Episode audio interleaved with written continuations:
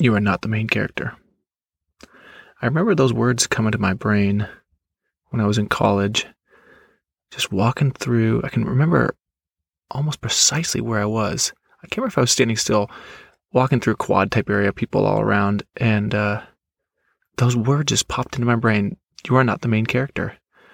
And uh, I think I had been doing some meditation classes maybe at the time. I've, I've always been a, a real amateur, had an amateur outsider's love for Buddhism. And so a lot of these concepts probably snuck into my brain. But for some reason in that moment, those words just felt like the, the key into the lock of my brain. Like it was the right word at the right time. And what it was saying was the most trivial thing in the world, which is I'm not the only center of consciousness in the world. Every person around me is the main character of their story. Um, and I am, uh, what would you call it, a background actor of their story. To be surrounded by all these people on this college campus, it was so clear in that moment uh, that this is not my story. This is not my universe. And it's so obvious, you know, we, we all accept that. There's no argument to that. But to actually feel that is actually, it's quite liberating. It felt quite liberating. And I've tried to get myself back into that uh, feeling a number of times, sometimes successful, more often not. Uh, but even just as a reminder, just a verbal reminder to myself, you are not the main character. I found a lot of a lot of benefit from it. And what is that? It's like our brains seem to be wired somewhat to have us as the protagonist of the world, which makes sense.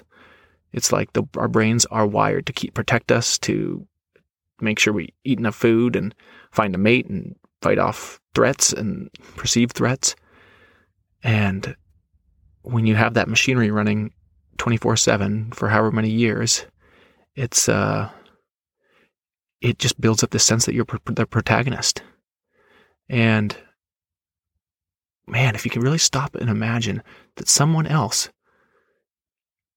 is just fully the center of their universe, and you are not the center of their universe, it's it's quite grounding. It's quite it's quite a revolutionary feeling. And, and so what are the implications of that? If you if you accept that, if you try to invite that feeling into your life, I can't really say I haven't been able to figure out how to bring it back all that much. But it's, I think it certainly opens you up to seeing that you're probably wrong more often than you would otherwise would. And hopefully get you to be quiet and listen a little bit more. And also just to take your own life less seriously. Because, like, if I am the protagonist of my movie, of the movie, of the world, that's a lot of weight. I mean, that's like, like, have you ever seen a drama movie? It's like that, that lead character, that lead actor, actress, that's a lot to put on their shoulders, but it's just not, that's just not the reality. And to live in that, that remembrance that I'm not the main character is, uh, yeah, everybody else has got their own story. Anyway, I don't know if those words will be useful to you, but they've been useful to me for a lot in my life just as a remembrance. Every once in a while, I can tap back into actually viscerally feeling it.